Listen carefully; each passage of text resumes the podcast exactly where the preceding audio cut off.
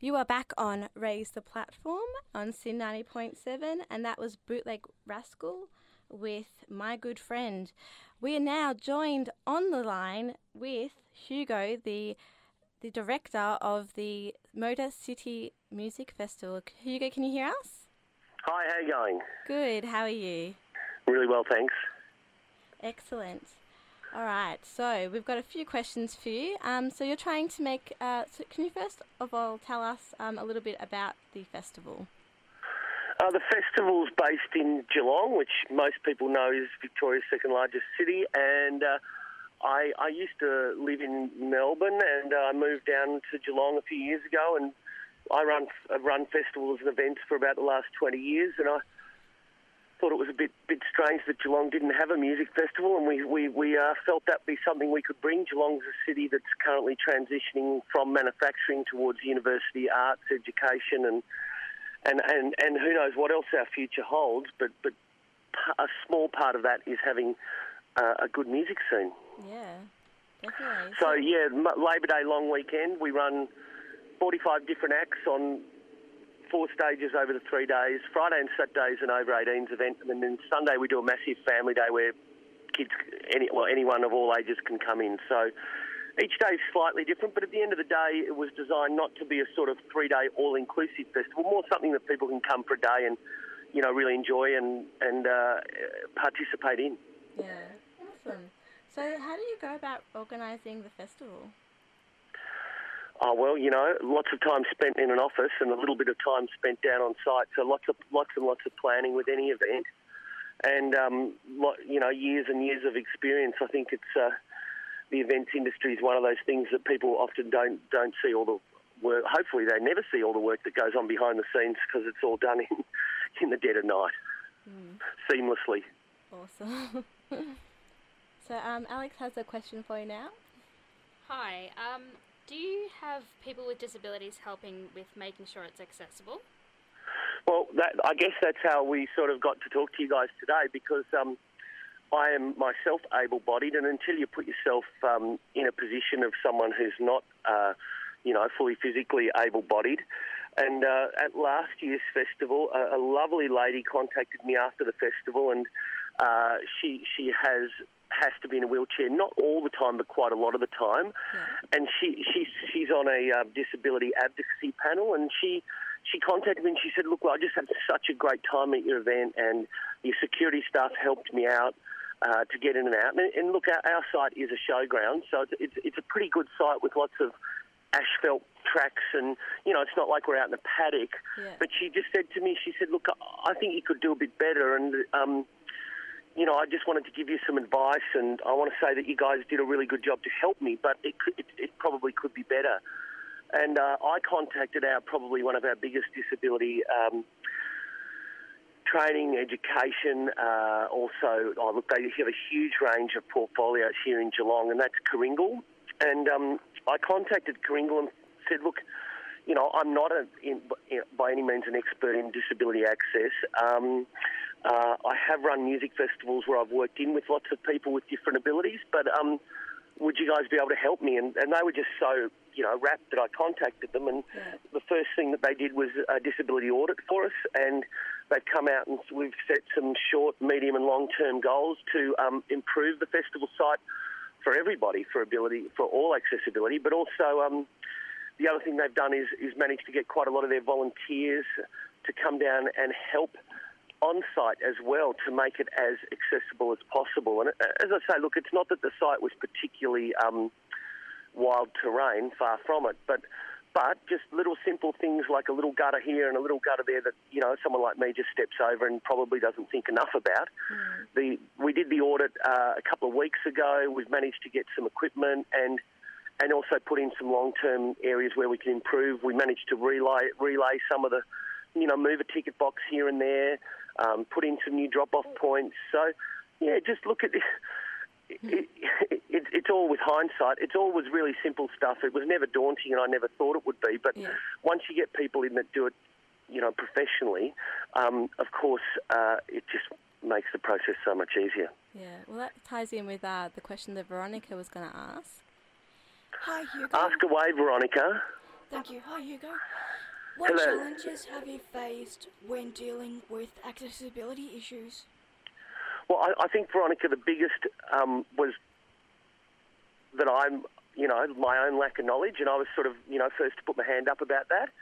But and, and and whilst most of it's common sense stuff, um, I, I I think the biggest challenge was um, having some long-term goals in place where you might have to have some improvements that might take some funding and some other years. So I think they're my biggest challenge. In the short term, though, um, you know, uh, have been able to scrounge up some extra ramps from the councils and some little things that go in gutters to just make the gutters or little rises or little imperfections or pieces of porta floor. So um, the short term challenges uh, are simple.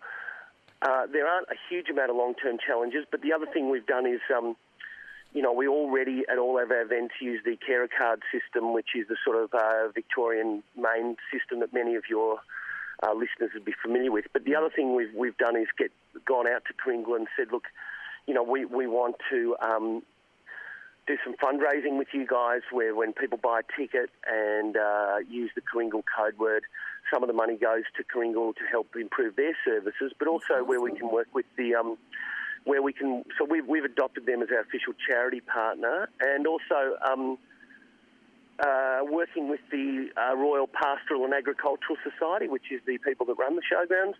So going back to them at the end of this event, which is only seven days away, six days away, um, and say to them, here's some things that we've noticed that might be improved. And they have um, some semi-retired and retired elderly, predominantly guys that come in and do some helping with building work during the week and doing woodwork. So some of that stuff might be able to be done by another totally different group of people altogether who are in there for, you know, social reasons like um, like you have with the men's sheds and stuff. So I think I think the flow on will continue to occur.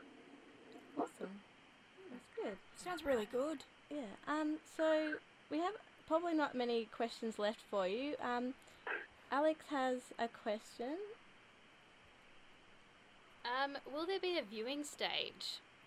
Now that's a really good question because uh, I, I, our event is not really big enough to require one at this stage. Um, some of the the uh, venues are concreted, so they're like pavilions and stuff. So what we've got is some areas right up the front where people can get to, and the stages aren't very high. So we, we haven't really identified that as as a, uh short term problem. Okay. But of course, we'll sit down after this and and and really sort of look at that. But the event is only three years old, and I think at the moment the sort of crowds we've had and the the size of the stages and the accessibility that didn't come up as an initial issue. Yeah. I'd love to be in the position in years to come where I require one because that'll mean we're going really well and lots of people are coming. yeah, that'd be awesome. Yeah. Um, another thing that we find also with when it comes to going to music festivals is playing hide and seek with the disabled toilets. So that's another thing to probably think about um, about placement of the disabled toilets and whether there's going to Well, be just are, one ours or two. right near. Ours is a small site, so I think one of the things when people think of showgrounds, they think of sort of the big day out, and we're certainly not that. and the good thing is that our t- disabled toilets are right near the exit entry, which is right near the all four stages, within about very, very close proximity. So they're, they're things that did come up, of course. This. And, and, and be rest assured, there were things that came up from year one through the council. We all we all sit on a big panel with all the services from health and disability services to the EPA to the police, uh, fire, ambulance, uh, planning. So we sit at a big panel twice a year with all the main services in one room. So those sort of things always pop up first.